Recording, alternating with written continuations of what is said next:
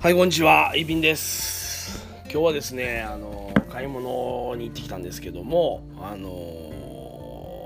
和歌山県のね、新宮市っていうところに僕は住んでるんですけども、そこの自転車屋さんがありまして、えー自転車屋さんの名前はね、ちょっとね、すいません、あの知らなかったですね、そういえば。友達と一緒に行ったんですけども、その自転車屋さんこだわりのねそのロードバイクとかそういう系の自転車置いてはるんですけどその自転車屋さんがなんかどうやら本が好きで自転車とともに本も売っているという話を聞きましてね。もうそれは面白いなということで、えー行ってまいりましてね。で、まあ、ほぼほぼ自転車の部品とか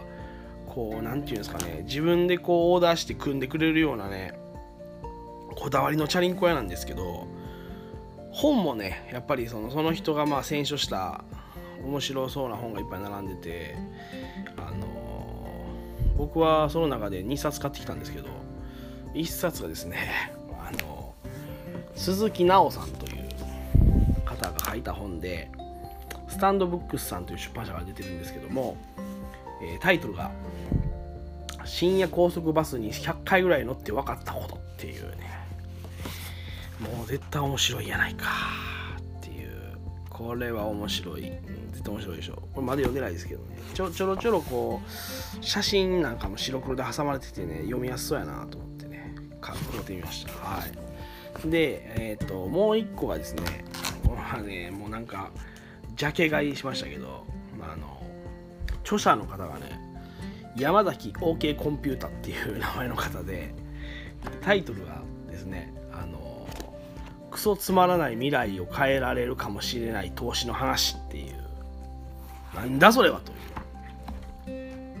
う。もう僕みたいなね貧乏人からしたらもうあの投資というのは最近こうなんとかうまいことなんか、えー金が儲からんかっていうのを常に考えてるんですけどもね。そういう意味でもねあの気になってるワードなんですけどね。クソつまらない未来よっていう。まずそのタイトルに惹かれましてねこれもまだちゃんと読んでないんですけどねちょっとあの忙しいめちゃくちゃ忙しいですけども日々がね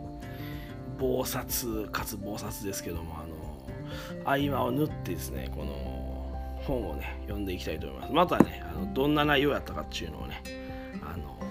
そういうのもこのラジオで発信していけたらなと思っております。はいよろしくお願いします。ということで僕は今日は自転車屋さん本も売っている自転車屋さんに行ってきましたという話でした。以上またお会いしましょう。See you next